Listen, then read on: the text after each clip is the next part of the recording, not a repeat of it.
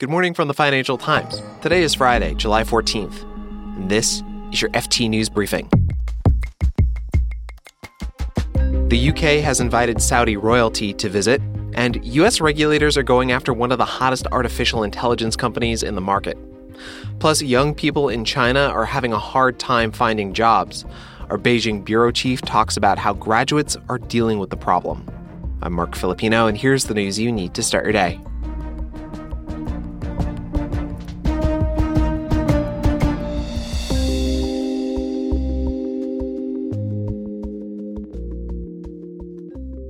The UK wants Saudi Crown Prince Mohammed bin Salman to come to London this autumn. A visit from MBS shows that Britain wants to bring in more investment from the oil rich Gulf. Prince Mohammed's last visit was in March 2018, six months before Saudi agents killed journalist Jamal Khashoggi. A visit this fall would be another sign that Western countries are moving past something that used to be a huge sticking point.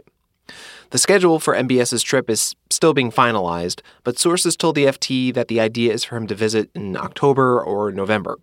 One UK government official said that the timing is really up to the Saudis, given that, quote, we need them more than they need us.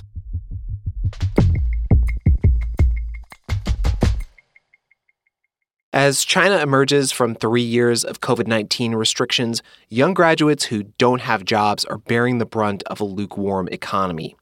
The FT's Beijing bureau chief, Joe Leahy, is here with me now. He's been talking to some of the people struggling to find a well paying job.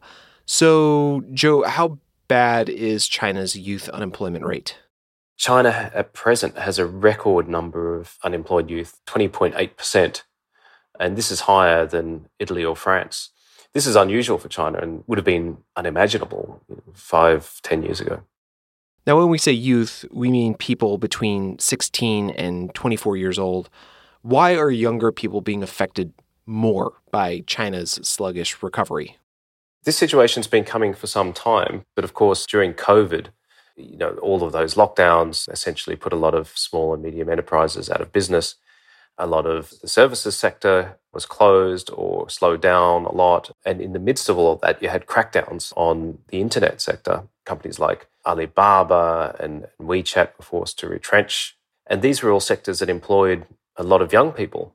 And now the government's also trying to reorient the economy towards more engineering intensive sectors such as advanced technology or advanced manufacturing. That is leaving a lot of young people who studied in other areas kind of stranded because they didn't, you know, they didn't study engineering and they're not equipped for this structural change that's going on in the economy. So, Joe, where are the graduates you spoke to finding work? Are they unemployed? Uh, it's not as though that there aren't jobs. There are a lot of sort of basic jobs around sales or delivering food, but these jobs pay very little and they require people to work six days a week, 12 hours a day.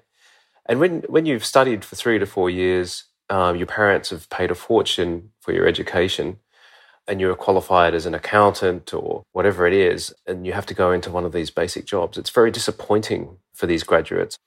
There was one uh, young graduate who we met in Chengdu. The best that she could do was to get a job that pays 3,000 renminbi a month, which is below the average urban wage in China of just over 5,000 renminbi. And when she told her father that she got this job, he was appalled. He's a construction worker and he earns 10,000 renminbi a month.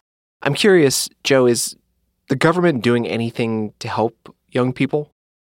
The government does recognize the problem and it's trying to get state owned companies to hire more people and it's offering other forms of support to graduates. But you do see senior government officials, even uh, President Xi Jinping himself, trying to urge young people to embrace hardship perhaps take on jobs that they didn't envisage themselves doing, you know, more manual jobs or harder jobs. You know, if you look at sort of the older generation, the leadership generation, Xi Jinping himself, during the Cultural Revolution, he was forced to go out into the countryside and work in a poor village. And I think that was actually very um, formational for him in some ways. And he believes that all young people should be able to overcome hardship. Joe Leahy is the FT's Beijing bureau chief. Thanks, Joe. Thanks, Marc.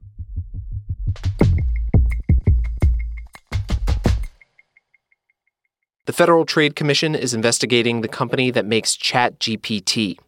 The FTC sent a letter to OpenAI saying it would look at whether people have been harmed by AI chatbots, specifically if the AI has created false information about them. The FTC is also probing whether OpenAI has any deceptive privacy or data security practices. OpenAI and the FTC both declined to comment.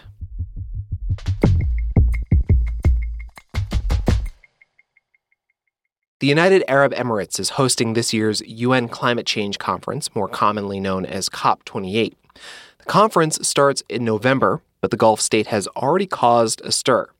Partly because it's talking about curbing fossil fuel emissions rather than phasing out fossil fuels altogether, but also because they've chosen Sultan Al Jaber as president for the talks. He's the head of the state owned oil company. First of all, he hasn't given up his day to day responsibilities. That's Farhana Yamin. She's a British lawyer and climate activist who's been attending UN climate summits for the past 30 years. And most COP presidents step back because the intensity of the job itself is so demanding, with huge numbers of consultations, international travel, bilaterals going on. So there's that. And then, secondly, the job he is continuing to do is the head of a national state owned oil company. And that really is a complete direct conflict of interest. But Yamin says that Al Jaber has the potential to grow into the role as this year's COP president. I think they've got a huge team and there's huge commitment and huge amounts of talent being drafted in to help him deliver this very key summit. And quite often they seem to be saying all the right things. You know, it's like they're reading the right notes, but don't seem to have grasped what really is needed. So I hope a lot more work is going on behind the scenes that I haven't seen. But I think publicly, we need a lot more oomph and a lot more upfront leadership from this incoming presidency than has been evident so far. Farhana Yamin was the FT's guest on this week's Rachman Review podcast. We'll put a link to that episode in our show notes. You can read more on all of these stories at FT.com for free when you click the links in our show notes. This has been your daily FT News Briefing. Make sure you check back next week for the latest business news. The FT News Briefing is produced by Sonja Hutson, Fiona Symon, and me, Marc Filippino. We help this week from Monica Lopez, Katie McMurran, David De Silva, Michael Lello, and Gavin Kallmann. Our executive producer is Topher Forhecz. Cheryl Brumley is the FT's global head of audio, and our theme song is by Metaphor Music.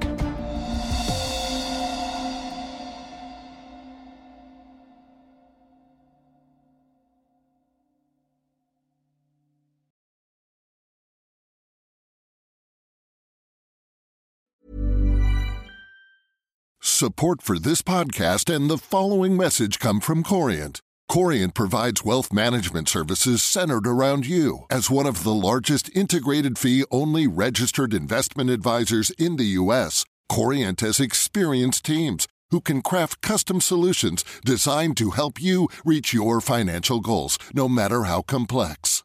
Real wealth requires real solutions. Connect with a wealth advisor today at Corient.com. That's Corient.com.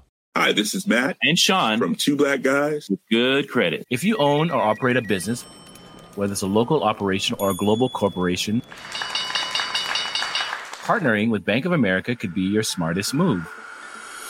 By teaming with Bank of America, you'll enjoy exclusive digital tools, award winning insights, and business solutions so powerful you'll make every move matter. Position your business to capitalize on opportunity in a moment's notice. Visit bankofamerica.com slash banking for business to learn more. What would you like the power to do? Bank of America, N.A., copyright 2024.